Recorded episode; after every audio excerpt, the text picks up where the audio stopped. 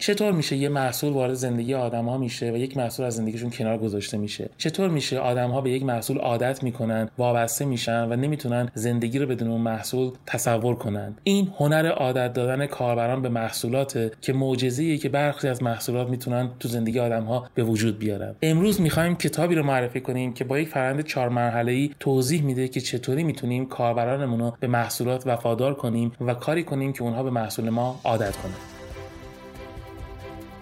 سلام من رضا باقری هستم منتور رشد و رئیس هیئت مدیره این قسمت چهارم از پادکست چل کتابه. کتابی که امروز می‌خوایم راجع بهش صحبت کنیم قلاب یا هوکت نوشته نیرایل و رایان هوبره که در ایران هم نشر هورمز اون رو به فارسی ترجمه کرده. برای شنیدن این پادکست می‌تونید توی اپلیکیشن های پادکست چل کتاب رو جستجو کنید یا توی کانال تلگرام اسمارت هاب نسخه کامل اون رو بشنوید.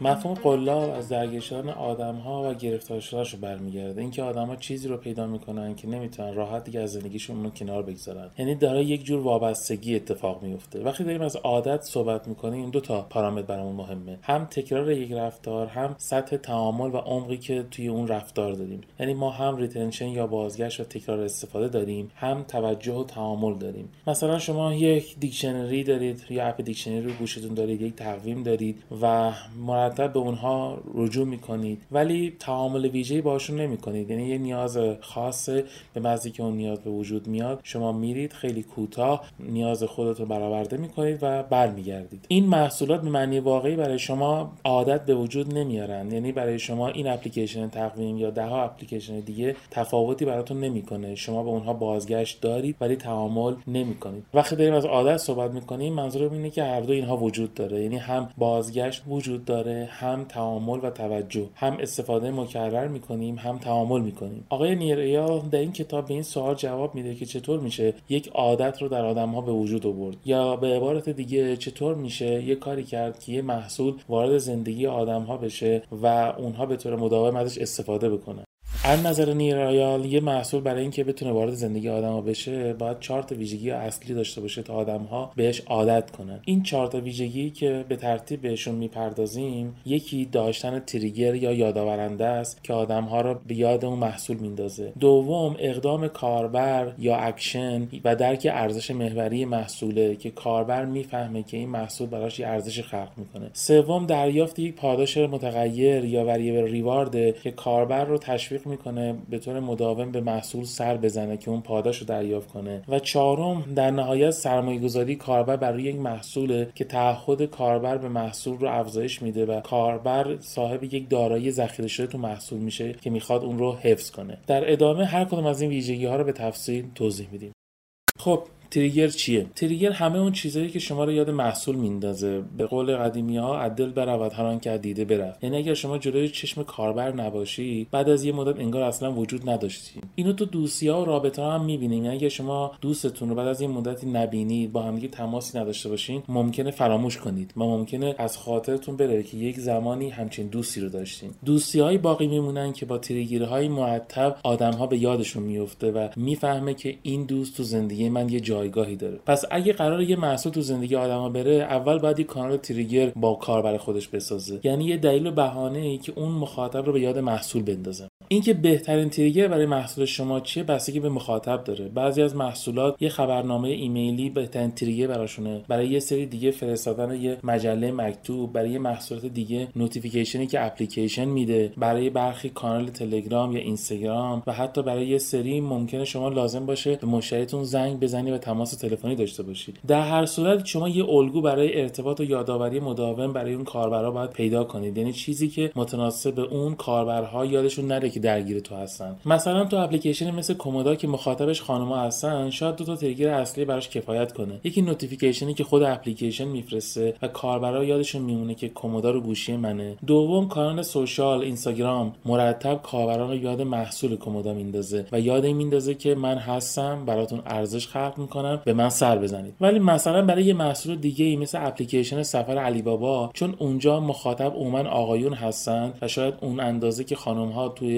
اینستاگرام به دنبال محتوا هستن آقایون نباشن یا اینجور محتوا رو انتظار نداشته باشن شاید اونجا خبرنامه ایمیلی بهتر کار کنه. اگرچه اونجا هم notification می‌تونه خیلی موثر باشه. یا مثلا اسنپ فود به محض اینکه می‌بینه شما ارتباطتون رو با محصول از دست میدین برای شما یه SMS می‌زنه کوپن تخفیف میفرسته و سعی می‌کنه شما رو دوباره به چرخه عادت برگردونه. اون اولین دفعه که شما محصول تجربه کردی یه trigger باعث تجربه شده. ممکنه این trigger اول یه تبلیغات باشه. ولی وقتی به محصول نزدیکتر شدید وقتی مثلا اپلیکیشن محصول رو نصب کردی یا توی خبرنامهش عضویت پیدا کردین اون موقع دیگه اون notification های داخل محصول اون ایمیل هایی که از خبرنامه دریافت می‌کنید اونا هستن که شما رو یاد محصول میندازن. یعنی یه trigger بیرونی حالا تبدیل به یه trigger داخل محصول شده و باعث میشه که شما محصول رو یادتون نره. یه استراتژی خیلی مهم برای یه محصول اینه که شما هر محصولی که توسعه میدی باید به کانال trigger ش هم فکر کنی. یعنی نمیشه محصولی داشته باشی ولی کانال trigger نداشته باشی. باید فکر کنی که چطوری قراره با کاربر خودت یک کانال trigger بسازی. یعنی اگر کاربر اومد داخل سایت ولی عضوی از خبرنامه ایمیلی تو نشد یه ایمیل به تو نداد یا app تو نصب نکرد تو نتونستی اون کانال trigger رو بسازی. اگر نیومد اینستاگرام تو عضو بشه اگر عضو کانال تلگرامت نشه انگار که هیچ وقت با هم دیگه دوستی و رابطه نداشتین و شما نمی‌تونی خودت رو به یاد اون کاربر بندازی. یه نکته مهم دیگه هم وجود داره. تو باید تعداد کانال های تریگر تو هر چی می‌تونی با کاربر خودت بیشتر کنی. خیلی خیلی بهتره که کاربر هم عضو اینستاگرامت باشه هم عضو تلگرامت اپت هم نصب کنه عضو بلاگت هم باشه هر چنگایی هم وب پوشات نگاه کنه. هر چقدر تعداد این تریگرهایی که شما با کاربر دارید بیشتر بشه احتمال اینکه از ذهن کاربر برید کمتره و احتمال بازگشت و وفادار شدن کاربر هم بیشتره. خیلی از استارتاپ ها اونقدر که زحمت برای تولید محصول می‌کشن به این تریگرها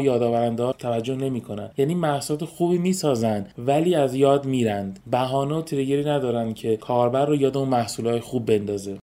خب دومین بحث مهمی که توی مدل عادت سازی Hook داریم بحث اکشن یا عملکرد کاربر برای درک ارزش محوری محصوله. میگن برای اینکه آدما ارزش چیزی رو خوب درک کنن یا باید اون ارزش خیلی بزرگ باشه یا خیلی راحت درک بشه سهولت زیاد بشه. وقتی یه کاری خیلی ساده است آدما با مشوقای خیلی کم هم حاضرن اون کار انجام بدن. شما می‌تونید دو تا کار بکنید. یا ارزشهایی که به کاربر می‌دید و خیلی برید بالا یا درک اون رو توسط کاربر خیلی راحت کنید. یا همزمان هر دوی اون رو انجام بدید. مثلا آمازون برای مشتریش option پرداخت با یک کلیک گذاشته. به خاطر چی؟ به خاطر اینکه وقتی سهولت رو اینقدر می‌بری بالا که آدما با یک کلیک می‌تونن خرید کنن حتما میزان خرید افزایش پیدا می‌کنه. این گام میگه شما باید یه کاری کنی که تمام اصطکاکا و موانعی که پیش روی کاربر هست تا اون ارزش محوری محصول رو درک کنه برداشته بشه. باید مسیر یک مسیر کم اصطکاک و شفاف باشه. یعنی کاربر خیلی راحت و سریع بفهمه که تو چه ارزشی براش خلق می‌کنی و اون ارزش رو درک کنه. اگه می‌خوای آدم ها رو عادت بدی به استفاده از محصول باید یه کاری بکنی که اون تجربه رو خیلی راحت انجام بدن. برخی وقتی محصول توسعه میدن یک مسیر سنگلاخ و پر اصطکاک و مبهم جلوی کاربر می‌ذارن. یعنی کاربر از همون ابتدا گیج میشه. باید بره تو منوهای متعدد باید بره توی مسیرهای مختلف تا آخر بفهمه که شما به چه دردش می‌خورید. این همون مسئله مهمه.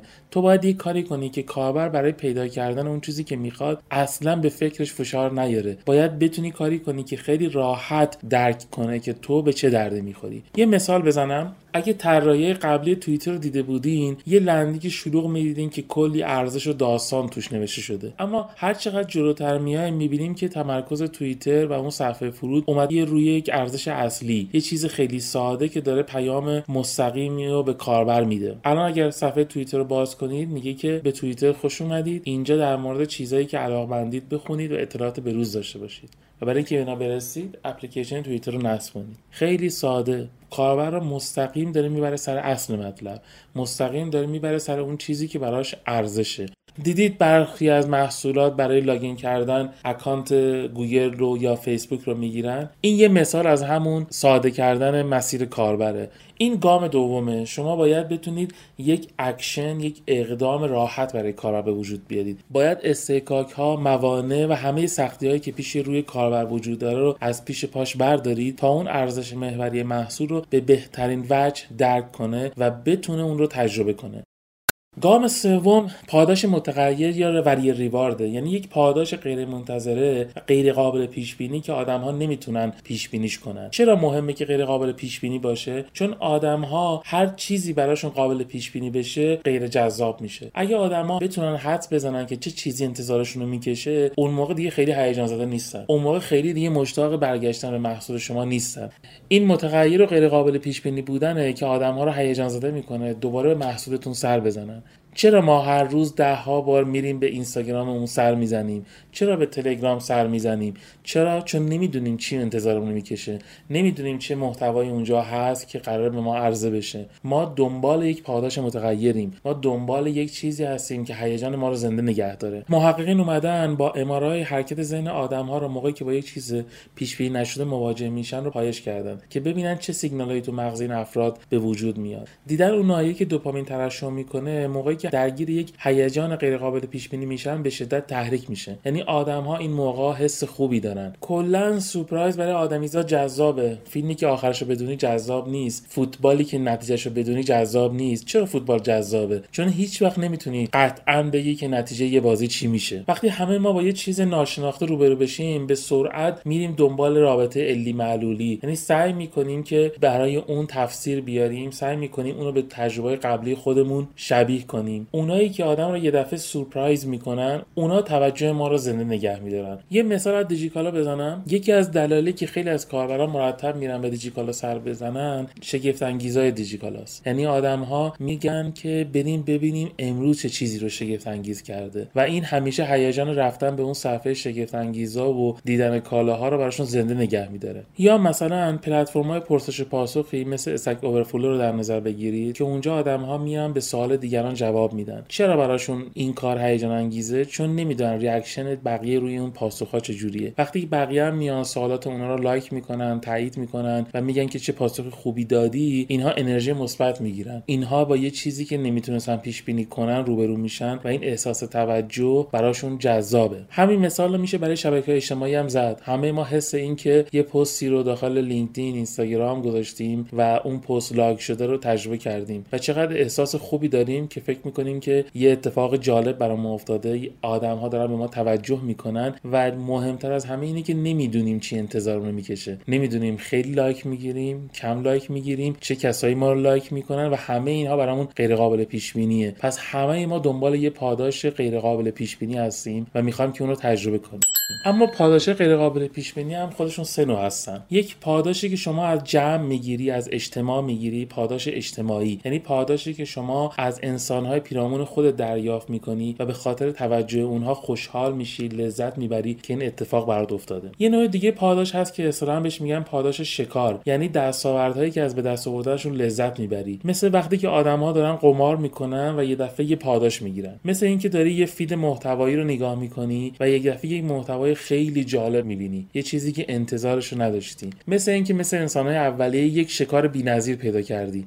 برات همون حس هیجان رو داره برات جالبه و نمی‌تونستی هم پیش بینیش کنی. سومین نوع پاداشم رضایت فردیه رضایت درونی. یعنی کاری می‌کنی که آدمها حس درونی بهتری داشته باشن. آدمها وقتی یه کاری رو انجام میدن که بهشون حس درونی خوبی رو میده احساس لذت می‌کنن. مثلا چی؟ مثلا وقتی یه پازل بزرگ رو داری حل می‌کنی و اونو به انتها میرسونی حس مثبتی که اون تکمیل شدن اون پازل به تو میده یه حس خوبه که به خاطرش حاضری این چلنج رو تکرار کنی. یا وقتی که داری گیم بازی می‌کنی حس خوبی که یک مرحله رو پشت سر گذاشتی یک کاری رو تکمیل کردی یک achievement رو به دست آوردی حس خوبیه که به تو کمک می‌کنه باز هم به اون game سر بزنید باز هم بیای و چالش انجام بدی. اینجا تو حس می‌کنی یه کاری کردی یه چیزی به دست آوردی. تو صاحب یک دارایی شدی. تو صاحب یک امتیاز شدی. و هنر محصول اینه که تونسته به تو این احساس رو منتقل کنه. احساس دارا بودن داشتن و برخورداری از یک چیز. حتی اگر اون چیز اعتباری باشه حتی اگر اون چیز مجازی باشه و واقعیت نداشته باشه. یک مثال از سه نوع پاداش بزنم. به عنوان مثال شما داخل اینستاگرام هستید و یه پست رو می‌گذارید توجه دیگران لایکی که دیگران روی پست شما می‌کنن یک نوع پاداش اجتماعی. یعنی شما یک پاداش اجتماعی از دیگران می‌گیرید که به شما انگیزه میده دوباره به اینستاگرام برگردید. کنار اون شما محتوای مختلف رو explore می‌کنید و ممکنه یه محتوای خیلی جالب ببینید. یک محتوایی که برایتون خیلی تکان دهنده است هیجان انگیز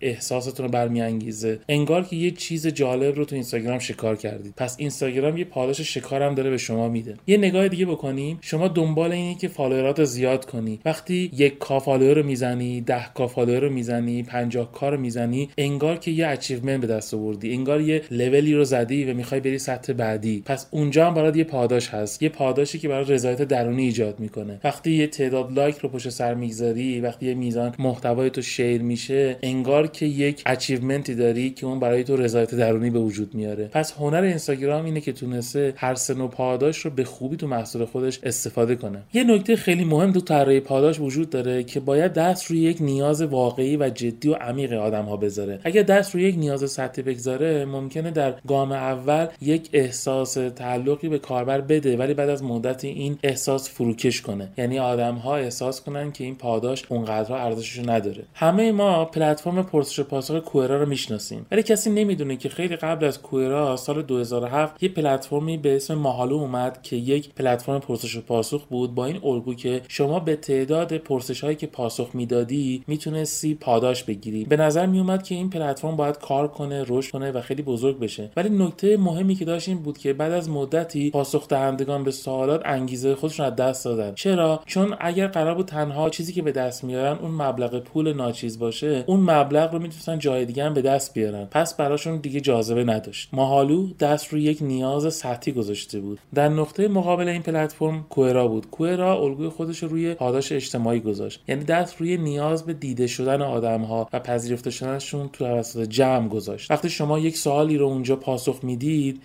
کمک می‌کنه که شما دیده بشید. کمک می‌کنه که پیش مخاطبین کوئرا اعتبار پیدا کنید و آدم ها تشنه این اعتبارند. این یک نیاز عمیق بود که کوئرا روش دست گذاشت و تونست با کمک اون پلتفرم خودش رو مقیاس کنه. یه نکته خیلی مهم دیگه تو طراحی پاداش اینه که پاداش به معنی واقعی غیر قابل پیش بینی باشه.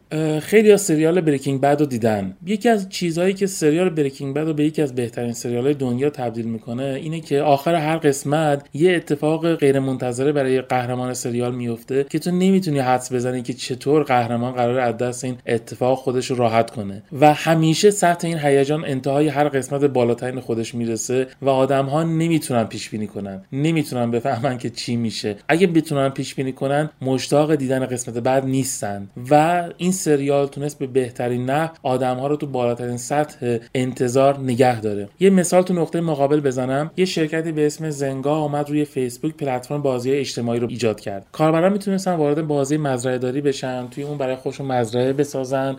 گاو و گوسفند پرورش بدن و خیلی کارهای دیگه. و این کار رو توی تعامل با دیگران انجام بدن. این بازی برای خیلی از کاربرا جذاب بود. زینگاه اومد این مدل رو توسعه داد. یعنی همین الگو بازی رو برای شهرسازی آشپزی و چیزهای دیگه توسعه داد. ولی دینامیکش رو شبیه همون دینامیک بازی اولیه نگه داشت. اتفاقی که افتاد این بود که بعد از یه مدت آدم ها براشون این بازی ها قابل پیش بینی بود. می‌گفتن که آها این همونه فقط تو دنیای شهری. و این نقطه تیر خلاص به زینگا بود.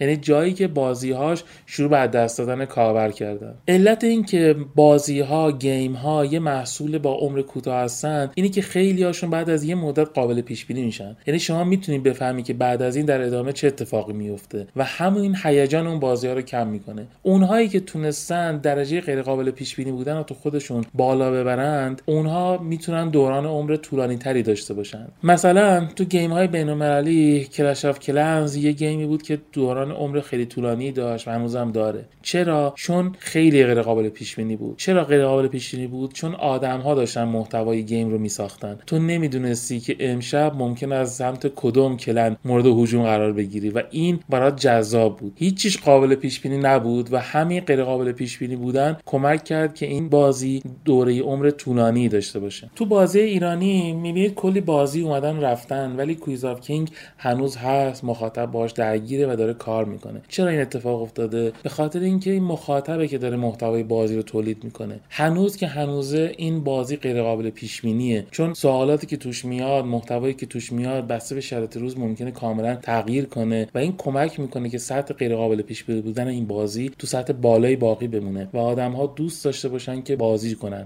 تا اینجا سه گام از عادت کردن رو رفتیم. می‌دونیم یک محصول برای اینکه کاربران عادت بده باید یک تریگر یا به یاد آورنده داشته باشه. باید درک کردن ارزش کلیدی اون محصول یا اقدام کاربر خیلی راحت باشه و می‌دونیم که اون چیزی که کاربر تو محصول باش مواجه میشه باید غیر قابل پیش بینی باشه. باید پاداشهایی رو به دست بیاره که نتونه اونها رو پیش بینی کنه. اما یه مسئله کلیدی دیگه وجود داره که اون گام آخر ایجاد عادته. اون گام آخر سر سرمایه گذاری کاربر یا ایجاد ارزش ذخیره شده برای کاربره. عادت کردن نیازمند تعهده یعنی آدم ها باید به محصول تعهد پیدا کنن. اما آدما کی به یه محصول متعهد میشن؟ وقتی چیزی رو توش داشته باشن که مال خودشونه به خاطر زحمت کشیدن و دل کندن ازش سخته براشون. ما به اون دارایی میگیم استورد ولیو یا ارزش ذخیره شده. یعنی چیزی که کاربرا در محصول شما به دست آوردن و دلشون نمی‌خواد که راحت از دستش بدن. این یه پدیده روانشناسیه که ما برای زحمتی که می‌کشیم ارزش قائلیم. اگه ما برای محصولی زحمت بکشیم اگه برای اون انرژی بگذاریم خود به خود اون محصول برای ما با ارزش تر میشه. مثال های روانشناسی متعدد در این زمینه وجود داره. مثلا از یه سری آدم ها خواستن که یک اوریگامی قورباغه درست کنن و بعد به اونها گفتن که روی این اوریگامی خودتون قیمت بگذارید. این قیمت رو با قیمتی که آدم های بیطرف گذاشتن مقایسه کردن و دیدن همیشه آدم ها روی چیزی که خودشون ساختن قیمت بسیار بالاتری می‌گذارن از چیزی که دیگران ساختن. یعنی وقتی یه چیزی رو می‌سازیم به نظر میاد که اون خیلی زیباتره با ارزشتره و مهمتره. ما به اون محصول نگاه نمی کنیم ما به محصول خودمون نگاه می‌کنیم. وقتی آدم ها یک کاری رو می‌کنن یک محصول رو می‌خرن بابت یک ماشین یا یک لباس هزینه می‌کنن حالا بعد از اون می‌بینی که شروع می‌کنن به تعریف کردن از اون لباس تعریف کردن از اون ماشین. چرا؟ چون اینجا دیگه در مورد محصول صحبت نمی‌کنن. در مورد کاری که خودشون انجام دادن صحبت می‌کنن. چون به نظر خودشون حتما محصول میارزیده که این سرمایه گذاری روش انجام شده. شما به دانشجوی دانشگاه نگاه کنی بعد از چهار سال چند تاشون رو می‌بینی که از رشته خودشون بد بگن؟ چرا؟ چون برای سرمایه گذاری کردن عمرشون رو روش گذاشتن. حالا بهش تعهد دارن و به چشمشون مهم میاد. پیج اینستاگرام شما مال اینستاگرام نیست مال شماست. کمد شما توی کمودا مال شماست مال کمودا نیست. شما میگین پروفایل من و این احساس تعلق برای شما دلبسته وابستگی به محصول ایجاد می‌کنه. ماها دوست نداریم ذهنمون دچار تناقض بشه. ماها وقتی یک چیزی رو باش آشنا هستیم وقتی قبلا یک چیزی رو تجربه کردیم وقتی به عنوان مثال توی دیجیکالا account ساختیم اطلاعاتمون رو وارد کردیم گفتیم آدرسمون کجاست اونجا یه سری دیجی بون داریم اونجا دیگه دل کندن از دیجیکالا برامون کار سختیه. حالا برامون خیلی سخته که اون account رو ول کنیم بریم یه account جدید توی بامیلو بسازیم. وقتی با گوگل خیلی راحتیم وقتی جزئیات کار کردن باهاش رو می‌دونیم خیلی برامون سخته که حالا بریم این تجربه رو از نو با بینگ بسازیم با یه موتور search دیگه. یعنی ما اونجا یه احساس راحتی داریم یک شناخت اولیه‌ای داریم که حالا به خاطر اون شناخت اولیه به خاطر اون احساس راحتی سویچ کردن به یک محصول دیگه برامون خیلی کار سختیه. چرا این همه آدم بعد از اینکه تلگرام فیلتر شد از اون مهاجرت نکردن؟ به خاطر اینکه کلی ارزش ذخیره شده توش داشتن. هر کدوم از ما کلی کانال تلگرام کلی گروه کلی محتوا داشتیم که دلمون نمیومد از تلگرام جدا بشیم. پیام رسانه دیگه خیلی از اون امکانات رو داشتن ولی چیزی که نداشتن اون لیست هایی بود که ما ساخته بودیم. اون گروه هایی بود که ما عضو شده بودیم. و ما الان دیگه دلمون نمیومد از این دل بکنیم. به خاطر همین مهاجرت از تلگرام به راحتی اتفاق نیفتاد. هنر یک طراح محصول اینه که کاری کنه کاربر هم تعهد داشته باشه یک ارزشی برای خودش تو محصول به وجود بیاره. یعنی غیر از این که تو داری یه ولیوی برای کاربر میدی باید یه کاری کنی که اون هم یه سرمایه گذاری بکنه با چه هدفی؟ با هدفی که ارزشی که تو محصول به دست میاره بهتر و بالاتر بشه. یک مثال بزنم. شما اگر اینستاگرام رو نصب نکرده باشین ولی برید داخل وب بهش سر بزنید می‌تونید محتواش رو ببینید می‌تونید page های مختلف رو ببینید و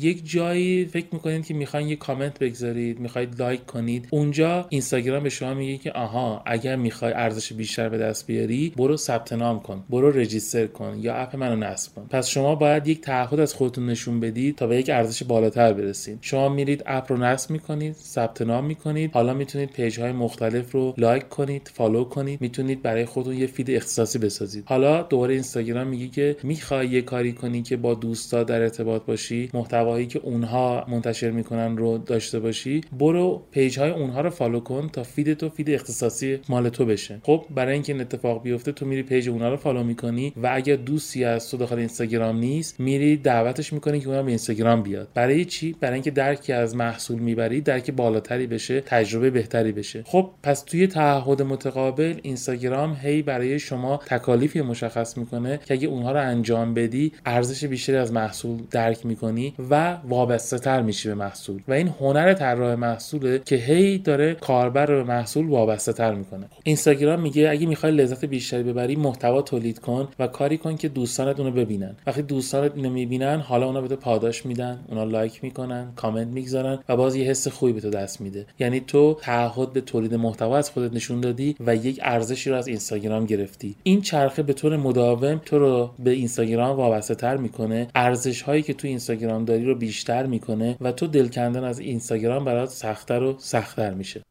یه مثال دیگه از بلاگ ها بزنم. سایت هایی که بلاگ دارن اگر کاربران خودشون رو به challenge بطلبن یعنی از اونها بخوان که در مورد محتوایی که گفته شده در مورد چیزی که اونها گفتن اظهار نظر کنن سوال بپرسن و نظر خودشون تجربه خودشون رو بگن اونها انگار به اون فروشگاه متعهدتر میشن و احتمال اینکه یک کار جدی تر بکنن میره بالاتر. آمار نشون میده که کاربرایی که پای پستای یک فروشگاه پای پست های بلاگ یک سایت کامنت می‌گذارن دارن ده برابر احتمال خرید بالاتری نسبت به کاربرای معمولی از اون فروشگاه دارن. یعنی اگر تو کاربرها رو به یک تعهد کوچیک وادار کنی احتمال انجام دادن تعهدات بزرگتر هم بیشتر میشه. و ما باید گام به گام این مسیر ایجاد تعهد رو توی کاربر خودمون به وجود بیاریم. خب اگر بخوایم یک بار دیگه این مسیر رو جمع کنیم ما برای اینکه یک محصول رو وارد زندگی آدم ها بکنیم نیاز به چهار مرحله داریم. چهار تا اقدام کلیدی که باید برای هر کاربری انجام بدیم. یک. اول باید تریگرهایی رو بسازیم که آدم ها مخاطبین محصول رو از یاد نبرن. ساختن این تریگرها از ساختن خود محصول مهمتره. باعث میشه آدم ها فراموش نکنن که شما وجود دارید و براشون ارزش های خلق می‌کنید. این تریگرها بسته محصولات مختلف ممکنه تفاوت کنه و شما باید برای هر مخاطبی تریگرهای متناسب با اون رو بسازید. دوم باید اقدام کاربر خیلی راحت باشه. باید کاربر خیلی راحت بفهمه که شما چه ارزشی براش خلق می‌کنی. نباید هیچ استحکاک و مانعی پیش درک کاربر وجود داشته باشه. باید اینقدر ساده و راحت بفهمه شما براش چیکار می‌کنید که ارزش شما رو راحت درک کنه. سوم باید با یک پاداش غیرقابل پیش بینی روبرو بشه. باید انگیزه و هیجانی برای بازگشتن به محصول شما داشته باشه. شما نباید براش تکراری بشید. نباید چیزی بشید که می‌تونه پیش بینیش کنه. چون اون موقع حتما یه روزی شما رو می‌ذاره کنار. هرچی درجه غیرقابل پیش بینی محصول محصول بالاتر بره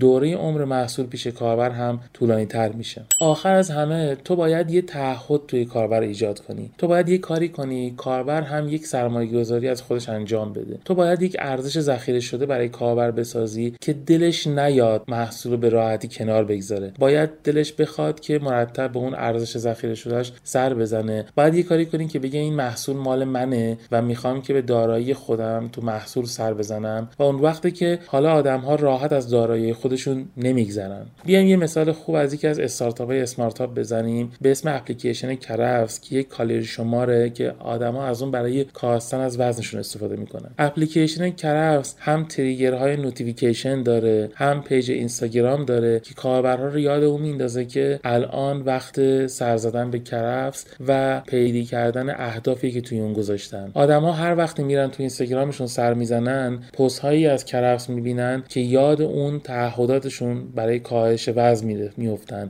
و یادشون میفته که کرفس قراره بهشون کمک کنه که وزن خودشون رو کم کنن اگر این فرصت دیده شدن نبود خیلی ها کرفس رو فراموش می‌کردن و مجدد بهش سر نمی‌زدن. دیگه چی؟ کرفس تو اولین صفحه ورود خودش داشبورد کالری رو داره. یعنی آدم ها خیلی زود می‌فهمند که کرفس برای کالری شماریه. آدم ها تو همون صفحه اول ارزش محوری کرفس که کمک به حساب کتاب کالریاس رو درک می‌کنن و اون ابزارهای جانبی رو تو منوهای کناری پیدا می‌کنن می‌تونن از اونها هم استفاده کنن. ولی مهم اینه که تو یه نگاه اول کاملا مشخصه که کرفس برای کاربرای خودش چیکار می‌کنه. سومین نکته کرفس که اون وریبل ریوارده به خود انسان ها برمیگرده. یعنی من نمی‌دونم که اهداف امروزم رو چطور می‌زنم یا اینکه امروزم به اون اهدافی که برای خودم تعیین کردم می‌رسم یا نمی‌رسم. این غیر قابل پیش بینی بودن که توسط کرفس ویزیبل میشه و تو می‌تونی تو نمودارها ببینی که روزهای مختلف چطوری به اهداف کالری خودت رسیدی یک جذابیت به آدما میده که انگار می‌خوان این چالش رو پشت سر بگذارن و نمی‌دونن که از پسش برمیان یا بر نمیان. کرفس تو ادامه داره ویژگی سوشال به خودش اضافه می‌کنه که این غیر قابل پیش بینی بودن رو بیشتر می‌کنه. یعنی آدم ها در کنار آدم های دیگه متحد به کاهش وزن میشن و دیدن پیام هایی که اونها برای تشویق به تو میدن و برای روی بخشی می‌تونه به اونها اتکا کنی کرفس رو جذابتر و غیر قابل پیش بینی تر بخواهد آخرین نکته هم ارزش های ذخیره شده ای که ما توی کرفس به دست میاریم. ما وقتی غذاهای خودمون رو منتخب می‌کنیم وقتی اهداف برای خودمون می‌گذاریم حالا انگار یه تعهد داریم. ما یک هدف توی کرفس داریم. می‌خوایم توی یک بازه زمانی یک وزن رو کاهش بدیم. این هدف مال ماست مال کرفس نیست و ما بهش تعهد داریم و کرفس تونسته برای آدم ها یک تعهد به وجود بیاره با اون اهدافی که می‌گذارن. و این کمک می‌کنه که آدم ها راحت کنارش نگذارن. علاوه بر این شما یه هیستوری از کالری های ورودی داری که توی اون برنامه وارد کردی و دلت نمیاد که راحت این هیستوری رو کنار بگذاری و از دستش بدی. خب این هم یک ارزش ذخیره شده است. یعنی آدم ها به خاطر اون می‌خوان گذشته خودشون سابقه خودشون رو نگه دارن و به خاطر اون به کرفس برمیگردن. ممنون از اینکه تو این پادکست با ما همراه بودین. خوشحال میشیم که نظراتتون رو در قالب کامنت برای ما ارسال کنید. حتما از اونها استفاده کنید